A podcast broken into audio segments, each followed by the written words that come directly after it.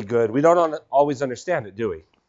But God is always only good. Am I am I good on here? All right. So I, I wonder, especially when I'm doing something about camp, I, I wander, not wonder.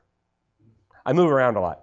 Uh, and so that uh, thank you, ladies. Thank you. I love that song. You are always only good. Let's talk for a few minutes here about Frankie. Good to see you. I didn't know you were going to be here. All right. So hey, this the, today just got better, didn't it? All right. So let's uh, let's talk a little bit about camp. And uh, Pastor did ask me to, to explain some of the things about camp, some of the logistics about it. But I want us to put this word in our mind investment. All right? We all understand what an investment is. It's something that we put effort, energy, time, money, something into with the hope of a return. Correct? We can understand that. Uh, we hear about the stock market every day, the highs and the lows and that. Right? Now, there are things that we have to invest in that we wish we didn't have to invest in. Right? Uh, there is a larger amount of my money that goes into investing in power than I would wish. Um, this year in California, uh, PG&E got the approval. We're getting a 21.6% increase in our power. All right.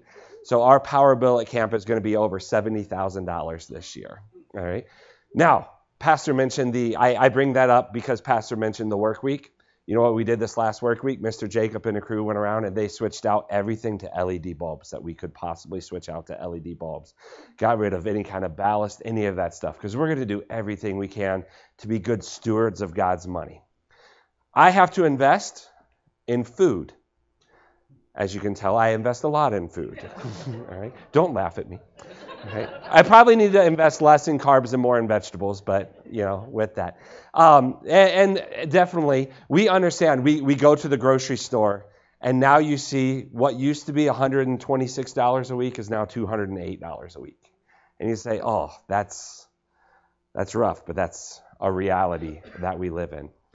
But what I want us to think about is in, investment is not those things particularly. They are part of life. They are necessary parts of life.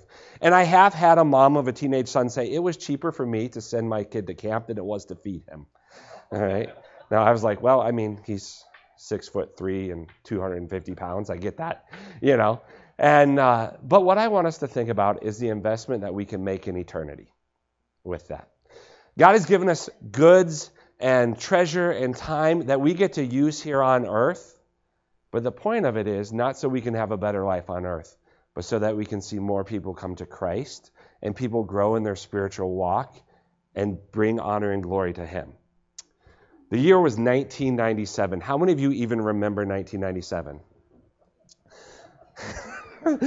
wait, no, I don't. Right? And it may not be because of your age. Some of us just don't remember certain years of our life, which is probably a blessing. Pastor Lynn, I had a moment just a, a month or so ago, and I said this phrase. I remember 30 years ago, and it it hurt because it was true. I like I don't like some of you. I think I may have been talking to Jacob, one of our young men that's with us here this morning. He's like, I don't even remember 10 years ago. I'm like, way to make me feel old. But the year was back in 1997, and someone made an investment in me. And they sent me to the Wilds Christian Camp. There was a, a gentleman by the name of Jim Ogle. He was my youth pastor. He made an investment of taking a week off and taking us to camp. And then my parents, as well as several other people from the church, made an investment to help pay the back then. If the best I can remember, I believe it was $225 a week for camp uh, at the Wilds Christian Camp. And they made the investment and they paid for that. And what they got for their investment is a camp in Northern California that reaches young people for the Lord Jesus Christ, strengthens families, and serves local churches. Because it was that week at camp on a Thursday night, an evangelist we lovingly called Double Barrel Farrell, right? evangelist Tom Farrell, he just let loose with both barrels when he preached. He preached a message out of Ezekiel 22, verse 30. He said, I sought for a man to stand in the gap. God is looking for someone, young people, he would say it a lot faster and a lot more energetic than I. God is looking for someone who is willing to live for Him.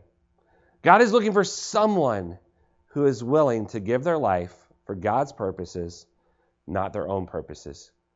And that night he asked, he said, Young people in this room, would you be willing to tell God, I am willing?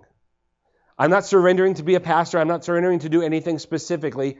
But when you're looking for servants, when you're looking like Isaiah, the, I'm willing to say, Here am I.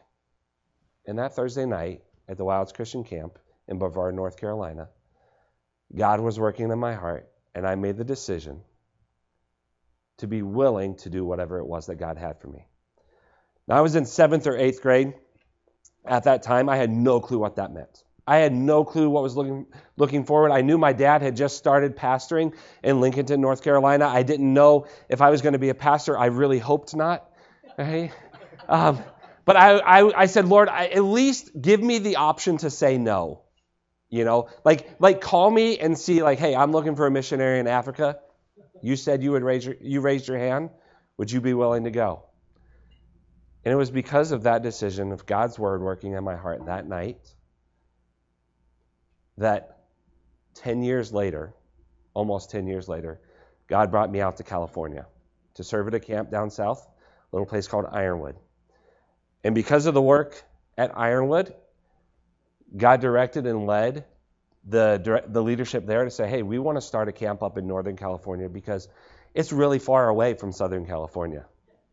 If you live on the, if you've ever lived on the East Coast, you can understand it's like five states away.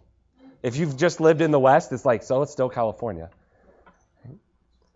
But they said, you know what? We want to start a camp up in Northern California. And through a series of events, God led us to Wolf Mountain. And back 13 years ago, God uh, opened up the opportunity for us to open the doors of Wolf Mountain, to preach the Word of God, and to see lives changed camp does have a cost. Insurance right now is through the roof. Power, there's no indications that's going back down. Food costs, it's about $18, you know, a day to feed kids. Well, actually, it's more than that. And then housing costs, then quality counselors. Camp does have a cost. It really does. And I, I can assure you that we're not wasting any of that cost. We're using everything for our mission to reach young people for the Lord Jesus Christ, strengthen families, and serve local churches. But I would ask you to keep this, this in your mind. You're making an investment. And if you would, pray with me this. You're making an investment in the next generations of pastors in the West. Because you know what I pray for every summer? Lord, call one of our young men who comes to camp to take the place of one of the pastors that's been faithfully serving out here. Can I let you know, Pastor Lynn and I were talking this morning? I know 18 churches in California right now that are without pastors.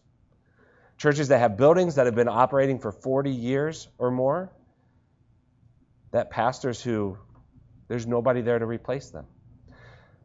And one of the missions that we have at camp is to see God work in the hearts of those young people, that they make decisions that impact eternity, but not just decisions that impact eternity like salvation, but decisions that will impact the future of ministry.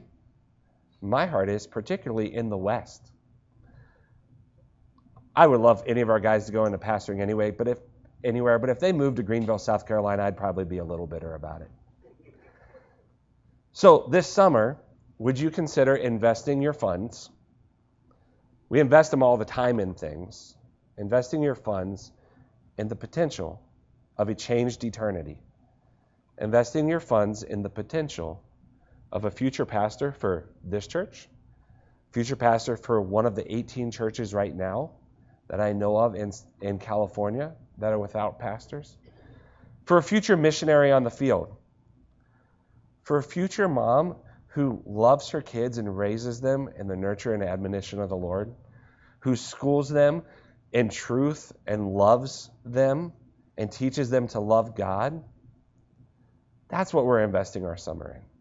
That's what we're investing our time and our money in. Sure, we get to do paintball, we get to do horses, we get to do all kinds of fun activities. But the difference between camp and Disneyland, besides a couple zeros at the end, The difference between camp and Disneyland is Disneyland doesn't have a focus. of putting young people away from the distractions of the world and into the Word of God where their lives can be changed. So as we as we pray for God to provide, as we pray for God to make opportunities for young people to come to camp, as you pray potentially even about sending your own young person to camp. Maybe you're one of the, the parents uh, who, who look and say, but I've never sent my kid away for that long. It's nice. Until God gives you the caboose, that's eight years later, and the year that both of your older kids get to go to camp, you still have JJ at home. If you don't know our family, we have two girls, one who's 11, one who's 9, who both now go to junior camp. And now we have JJ, who's 19 months, 20 months old, and he doesn't go anywhere without us.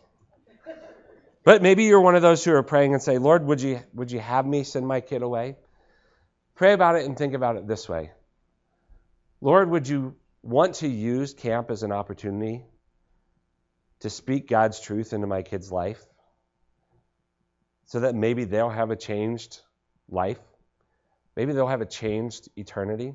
We brought Mr. Jacob with us. He has no clue I'm doing this. Mr. Jacob is one of our Life Institute guys. He came as a camper four years ago. Four years ago. He accepted Christ at camp. Now he's serving with us at camp. He's going around. Some of you who, who came to work week had the opportunity to serve with him. He doesn't know if God's going to call him into ministry full time, but he's a young man who's following God's path for his life, who's learning trades, who's learning how to serve and learning how to invest his own times, talents, and treasures in other people and in God's work. Oh, that God would give us 20 more Jacobs this summer. Young men and young women who would say, God, I'm going to put your values. I'm going to put your priorities as my own priorities. The West would look different if we had people like that, wouldn't it? I mean, really, we can sit here and shake our heads. Yes, we can agree that, that the world is wretched. There's not a lot out there in society that is pro God. But are we as Christians living our lives for God, with God's priorities. That's my prayer every summer as we see young people come. That's my prayer every week as we have science camps that come in. And even just this last week, we had a science camp that was in, and we were talking as we, we study through creation and we look at different things in creation. We're, we're talking about the fact that God created everything to work together. And there's things that we don't understand, like bugs. I still have not, I've been teaching science camp for 16 years. I still don't know the purpose of mosquitoes. I'm sorry, please don't ask me. but there are things that God created that are icky. And I know God created them before the fall because in Genesis chapter 1 it says, and he created the, it, this isn't the words, but the creepy, crawly things as well. And those creepy, crawly things have a part in God's system. And God can use all of that together. And as we get to talk to these young people at camp, we get to point them to the fact that God brought you here this week to hear God's word, to hear the gospel. And maybe this is the week that you come to a saving knowledge of Jesus Christ. Or maybe this is the week that you realize the things that are happening in your life can be used for God to bring honor and glory to Him. Science camp isn't just about science, it's about God's word. Would you do this for me as you're praying about summer camp? Would you continue to pray for us? As uh, my wife and my family and I, were we're missionaries, an extension of the ministry of this church. Would you continue to pray for us every week? Because it's not just summer that we're presenting God's word and hoping that God does a work in hearts and lives and that some young people will accept Christ and young people will, will choose to serve Him. It really is. We have, I believe, one week. No, we don't even have one week uh, between now well, between this next Sunday. This next week we're off, but there's a reason for that. Between next Sunday and summertime, we've got campers in every week. And we're presenting the gospel to them, we're presenting God's truth to them. And then we get to summertime. And you know what? Summertime is super fun. If you're coming to teen camp this summer, uh, Mr. Andy came with us. Mr. Andy is going to be our new teen camp director. Uh, those who've been there before may have remembered Mr. Mike. He stepped away from camp a couple years ago to pursue some other ministry opportunities, and we're excited to have Mr. Andy and his family with us. He's learning the ropes this summer. You can probably convince him to do anything because he doesn't know anything yet. All right. And then Mr. Andy and I will have long conversations about why that was not okay. All right. But teen camp this summer, we're we're studying through historically the the trail of Lewis and Clark. Spiritually, we're studying through the book of Ecclesiastes because Lewis and Clark left a journal. Well, actually, like a lot of them, that said, "This is what we found. This is what we discovered. This is what the West is like." And you know, Solomon did the same thing. Hey, I was young, now I'm old. I know that's from the Psalms. But Solomon said, Hey, you want to pursue different things in life? I've done that. Can I tell you how it ends? Can I just tell you, young people, the whole duty of man love God, keep his commandments. So in our teen camp this summer, we're focusing on that through our devotions, through much of the program, much of the different things. We're going to be playing paintball. We're going to be doing some gel blasters. That's a new activity that we've got going on this summer.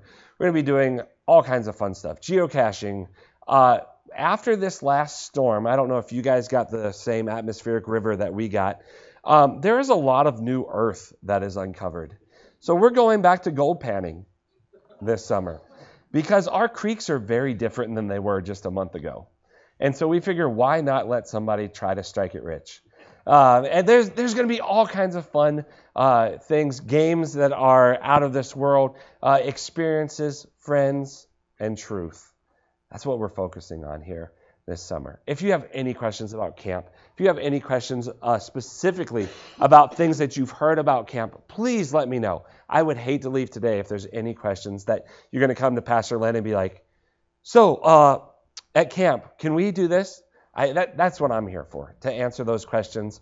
Um, and so please, please let me know if there's anything I can help uh, with answering those uh, questions. Are you excited? Excited about camp?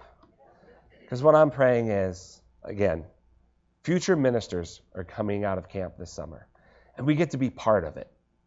That's what I'm praying.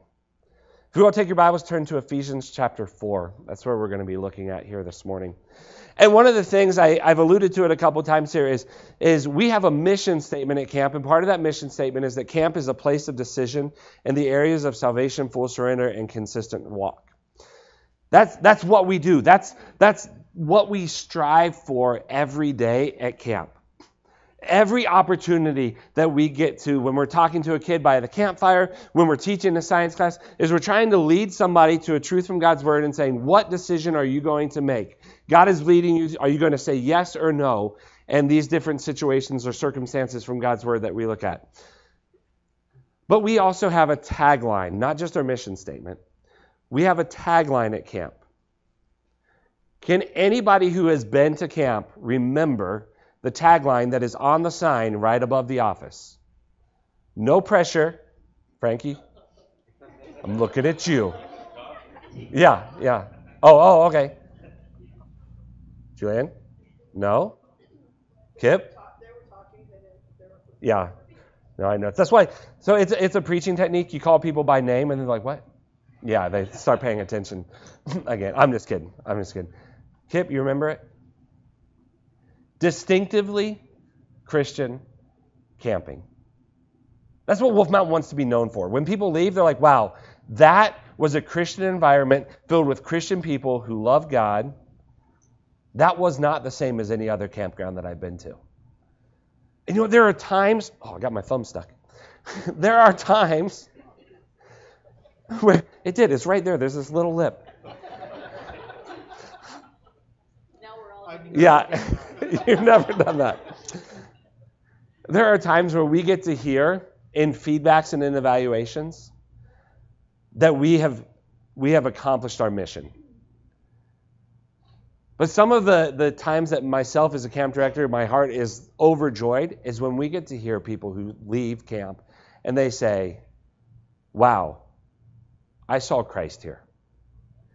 I saw a staff that loved our kids, who served, and in fact, even this this last week with the science camp that we had, the, the adults that brought the science campers were talking about just the environment and the atmosphere of camp and that they want to come back and they want their kids back in that environment. As a camp director, I just kind of want to do one of these. I don't because that's silly. but in my heart, I'm like, yes, Lord, thank you. We, we accomplished that goal. We showed Christ to every kid that came to camp.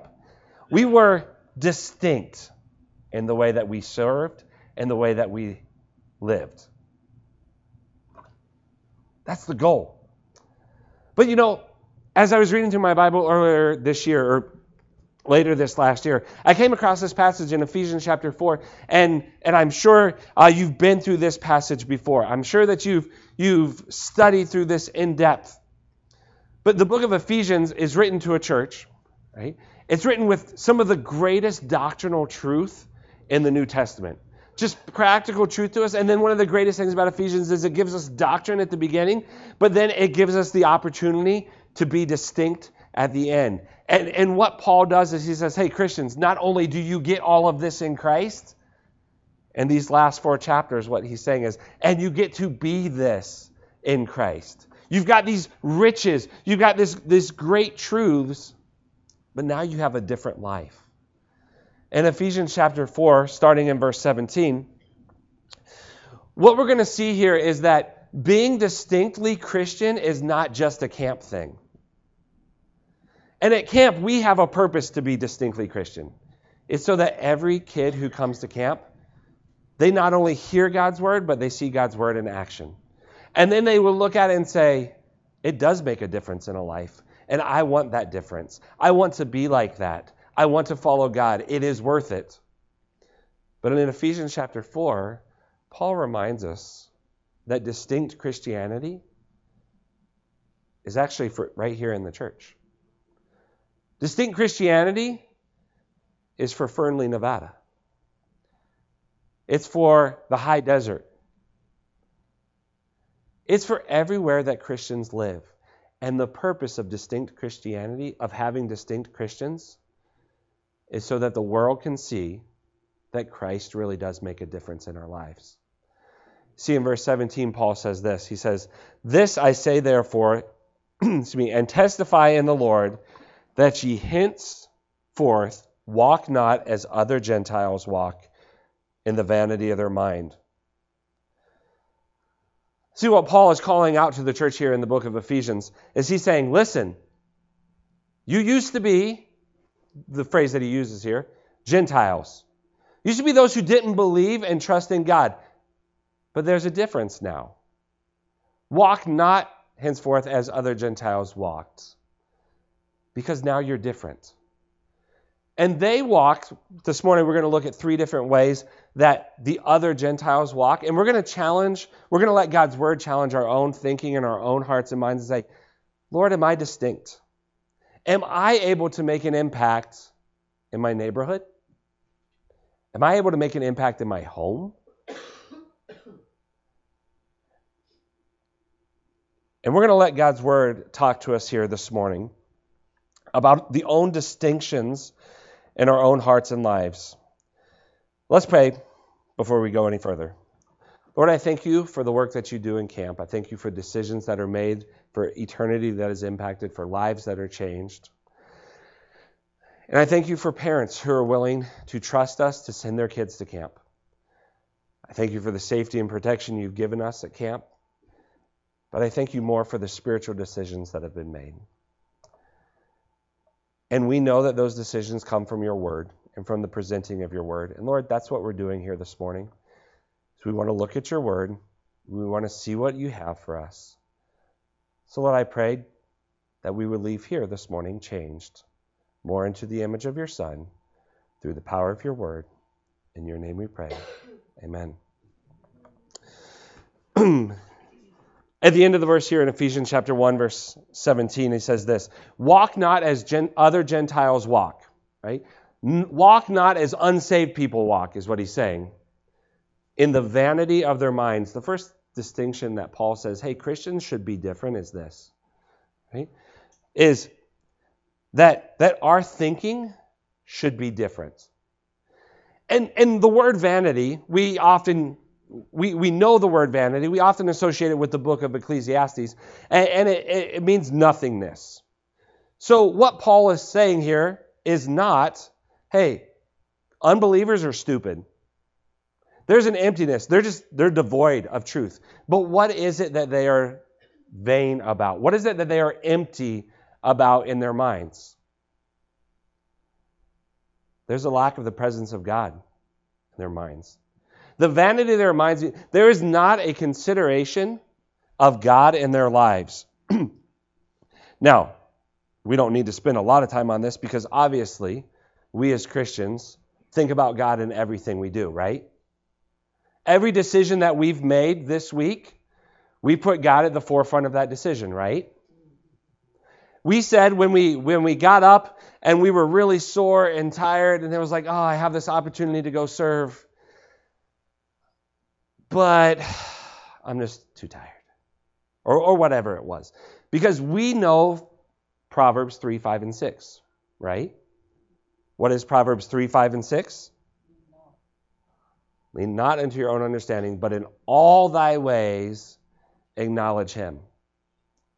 See, Christians, we can be guilty of not being distinct from the world. And the fact that we don't keep God and God's priorities in the forefront of all the decisions of our life. That we don't live every day thinking, God, what is it that you would have me do today? God, I know I'm going to clock in for work. I know my employer has this expectation of me. But what is it that you would have me do while I'm here? I know I'm getting ready to go have this family dinner, and family dinners are a nightmare. But Lord, would you give me the opportunity to speak truth and love while I'm here? Because that's one of the things that you've called me to do. You see, an unsaved world lives life day after day without ever considering what it would be that God would have for them. What are the priorities that God has for them?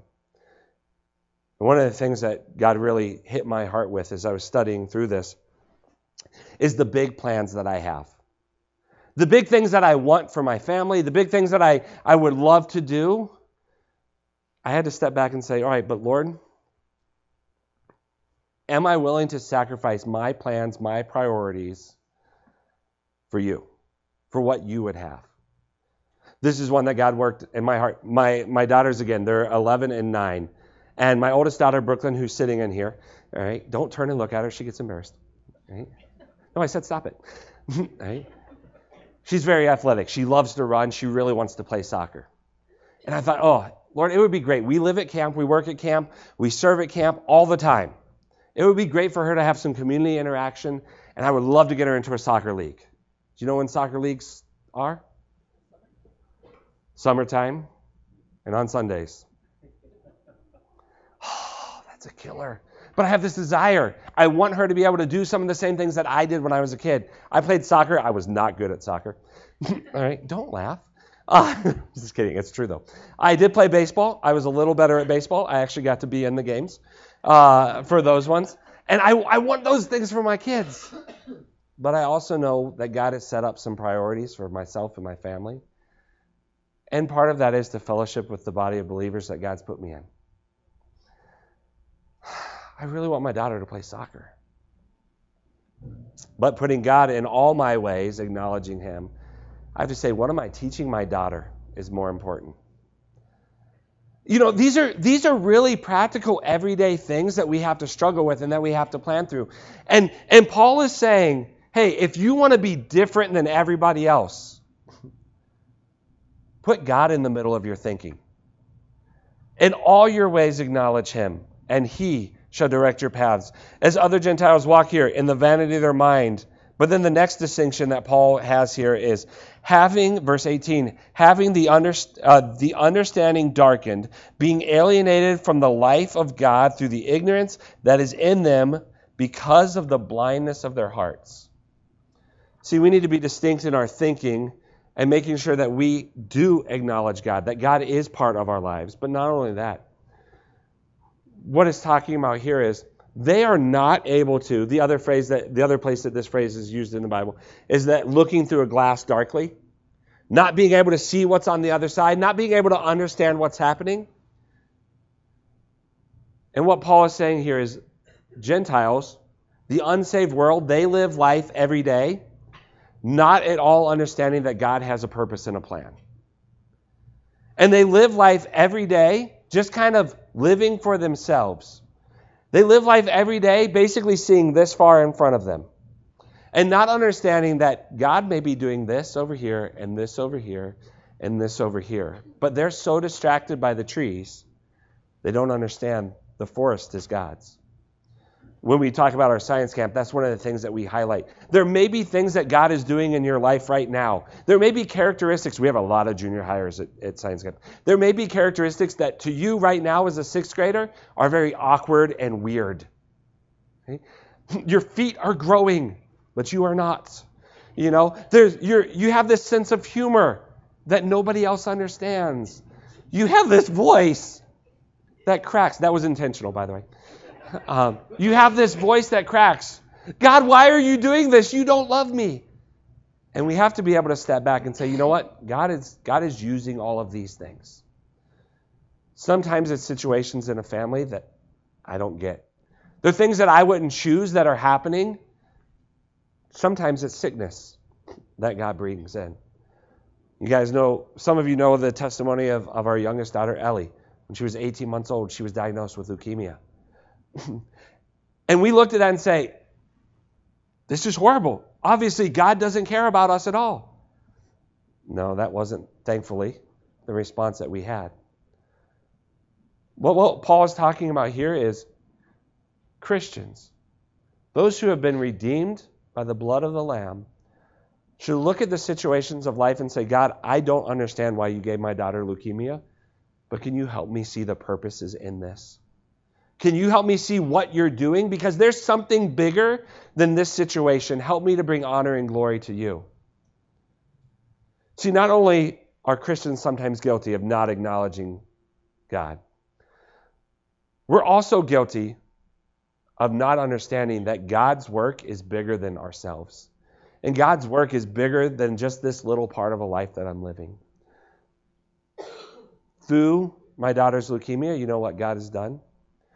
We've had the opportunity to reach out to close to a dozen families that have gone through a, a struggle very similarly to us, to try to help encourage them to trust in God. And thankfully, most of them were Christian families. But just to, to remind them of God's goodness, multiple times we've been able to share God's, or Ellie's testimony and God's work in leading, and even through the, the very dark valleys that we had to go through there to share that with people who are willing to listen because, hey, you know what? I would never go to your church, but if you're talking about your daughter who had a near fatal illness, I'll listen. I'll listen to the gospel through that. And God has continued to use that, and, and even one that we, we've mentioned as a prayer request in the past. We've had multiple doctors who've gotten to hear the gospel because of what God was doing there. You see, Christians, we can't go through life and think, I just got laid off at work. This is stupid. God doesn't, God doesn't love me. He's not taking care of me. Oh, we're dealing with this struggle. This family situation is happening. The economy, the election, whatever it is. We can get so focused on that one thing that we forget that God is in control. Do we trust God? Do we seek His purposes in everything that He does? Or do we walk like everybody else, hopeless in the world. The third thing that God calls us to be distinct in here is verse 19, who says this Who, being past feeling, have given themselves over unto lasciviousness to work all uncleanness with greediness. That's a verse right there. Who, being past feeling, have given themselves over to lasciviousness. This is what that means. And not being able to understand what's going on, they just decided to do whatever it was that they that felt good for them. The word lasciviousness, it's a $25 word for just do what you feel like. Do what feels good. Make whatever decision you think is right for you. We've never thought that, right, as Christians? We, we've, never, we've never done that. But what Paul is saying here is Christians, we struggle with this as well. Instead of saying, God, what is your will? I'm just going to do what I want. Have you ever thought that? I know I have. Have you ever been in that spot where you say, Listen, God, I think you want me to give the gospel to my coworker, but I'm scared, so I'm not going to do it. Not now. I'll look for a better opportunity later. And God's like, No, no, no, no, no, no, no, no, no. I'm leading you. I'm directing you to do this. I, I'm asking you to surrender to this. Are you willing? 12 years ago. Jacob, can you say 12 years ago? Like you can remember 12 years? Okay. Just, just checking. It's, he, he's like my old measurer. You know, if Jacob can't remember it, then I'm, I'm just old. 12 years ago, I was in a missions conference, and we were talking specifically about the parents of future missionaries. And I had a mom who came up to me afterwards. She said, Here's the thing I can't bear the thought of my kid going around the world. I'm not going to let them. You know what that is? That's that verse.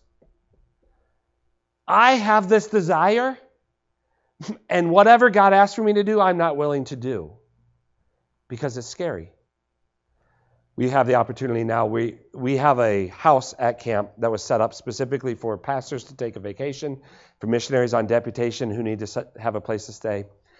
And we have a young couple with us right now, the Dahlhausens. And the Dahlhausens are headed to Morocco. Haven't heard of a lot of missionaries to Morocco because it's a closed country. But they have an opportunity to go in and to set up a business and to live as distinct Christians in a completely Muslim world. And their desire is to preach Christ one on one, to share the difference that Christ has made in their lives. Can you imagine your kids going to a country where literally the law is if you give any other religion other than Islam, you will spend six months to three years in jail.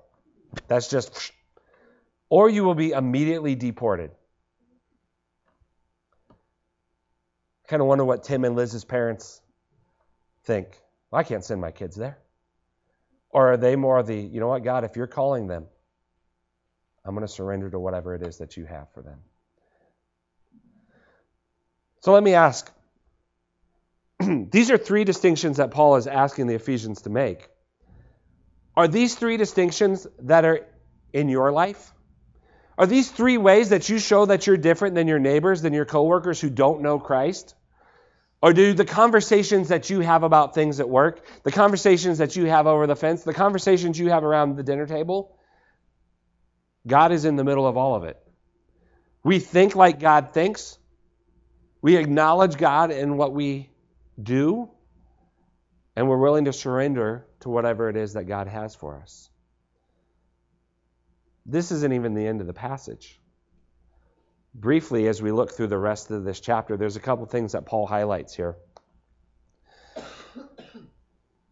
Paul highlights as, as we keep going, he says, uh, verse 20, but ye have not so learned Christ. So basically, what Paul is saying here is Christians, if you're saved, if you know Christ, you know that, the, that this is different. You know that your thinking should be different. You know that you should be distinct because that's who Christ is. If so be that ye have heard him and have been taught by him, and the, as the truth is in Jesus, that ye put off concerning the former conversation the old man, which is corrupt according to the deceitful lusts, and be renewed in the spirit of your minds. That ye put on the new man, which after God is created in righteousness and true holiness. Wherefore, putting away lying, speak every man truth with his neighbor for we are all members one of another. So Paul says, hey, these distinctions, you know how they show up?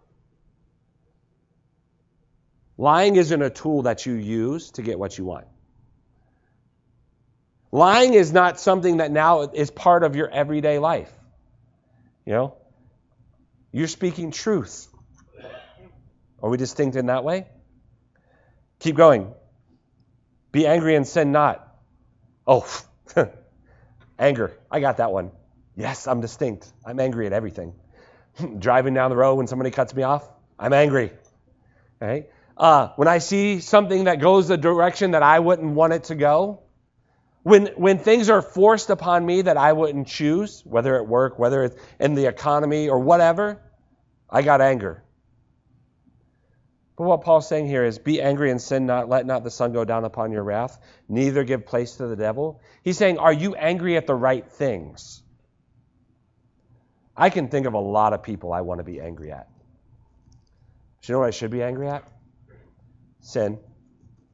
And how it really does destroy God's good plan. And I should seek so I should hate sin so much that I look at my own heart and life and say, if it's wrong for them, it's wrong for me. And it's easy to get mad at somebody else. But when I'm guilty of it, am I willing to deal with it? It should make me angry when I get upset at my kids and I don't treat them the way that God would have me to treat them. Should get angry at the sin. You know what? I should deal with it. Uh, let's see. Wherefore, putting away, oh, uh, sorry, I'm a couple verses behind. Let him that stole steal no more. Oh, good. I never did that. I'm distinct in this way. But rather let him labor, working with his hands, so that he can have that which is good and makes him happy, and a bigger house, and a 401k that will set him up for the rest of his life. And sorry, I'm using the new, new, new, new King James. No, what does God say the purpose of work is? He actually says, hey, if you were selfish and you stole so that you could have for yourself, go to work. And don't work so you can have for yourself, but go to work. The thing which is good, work is good, that he may give to him that hath need.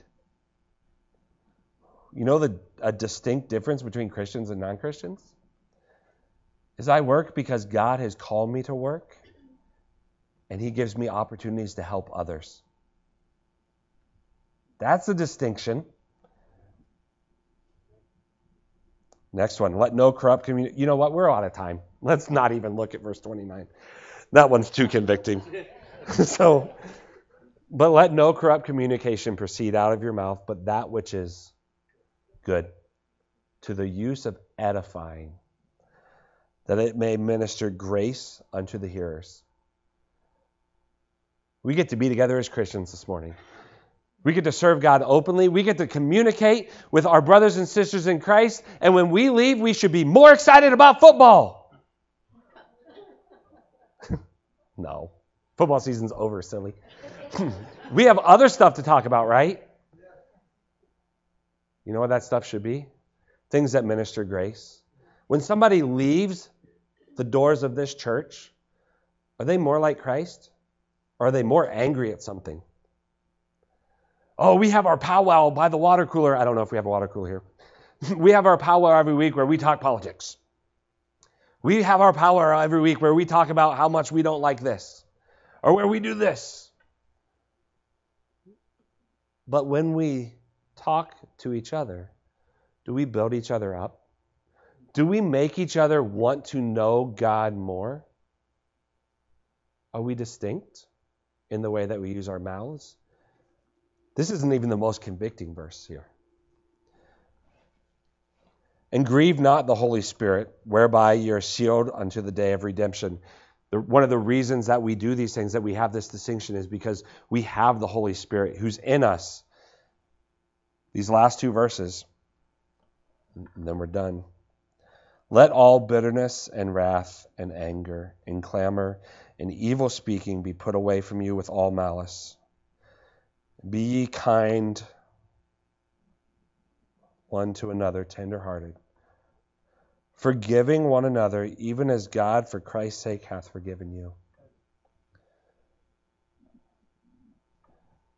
You know what the world doesn't do? Forgive. You know why? They don't know what forgiveness is. They haven't experienced the forgiveness that God gives us. They don't understand that their sins put Jesus Christ on the cross. That while they were yet the enemy of God, Christ died for them. But we do. So, how is it that I cannot look across the table and forgive somebody who said something to me that was hurtful? How come it's that I can't reconcile with somebody that I haven't talked to for years because of something that happens, misunderstanding, and I just choose to have it my way because, after all, I'm right? This is one of those things. If we're going to live distinctively Christian lives, we need to work hard for God's glory and opportunities to serve others. We need to use our mouths to honor and glorify Him and not spread deceit or to even bring anything to ourselves. We need to hate that which is evil, even in our own lives, and take care of it. And we need to show forgiveness and God's love, even as God, for Christ's sake, hath forgiven you. When we send missionaries over to the field, I don't know what we expect. That somebody is going to touch down, that Tim, Tim and Liz uh, are going to touch down in Morocco, and all of a sudden, everyone's saved. We hear it, it's on CNN even. You know, that like everybody, they, there's just revival rolling. No. I hope your expectation is that your missionaries are living distinct lives, continuing to bring others to Christ. But should our expectation for missionaries around the world be different than our expectations here? The reason that we send missionaries around the world is because there are places that need the gospel. I'm glad that the high desert doesn't need the gospel, aren't you? Oh, wait. It does, doesn't it, Pastor? So, what is God's call for us tonight or this morning? It's not even three o'clock yet. Christians, are you willing Let's put it this way to be a home missionary, living a distinct life so that your neighbors see the difference that Christ makes. It starts with your thinking. Do you think like the world thinks? Is God absent from your planning? Is, God pur- is God's purposes absent from your thinking? Do you make decisions just based on what you want or what you feel would be right? How are you lining up with these other things? Distinctively Christian Christians. And you know what God does with that? He gives us opportunities to give the gospel so that others see the difference that Christ has made. And our prayer is that they will give their lives to Christ as well. And you know what happens after a while? Revival. You see an area completely changed by God's word working in God's people and going out to the world. Wouldn't it be great if over the next year the news was just like something is happening in the Reno area? starts here. starts in our thinking. Let's pray. Lord, I thank you for your word and the challenge that it is. I thank you that you so graciously allow us, even as Christians, who don't always live for you, you give us the opportunity to, to change, to repent, to put off the former man. Lord, I pray that this church, that the people in this church will make an impact in this community around us. That your word would clearly go forward and that lives would be changed because of the working of your word in their hearts and lives. Help us to be distinct, even as we eat lunch today. Help our conversations at the lunch table or in the car to involve you, to involve thinking about you and what your plans would be for us this next week. Help our work day tomorrow to be different than it was last Friday. Because tomorrow we go in thinking, Lord, what is it that you have for me to do today?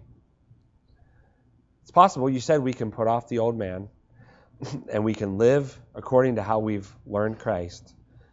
So, Lord, I pray that we would do that. In your name we pray. Amen.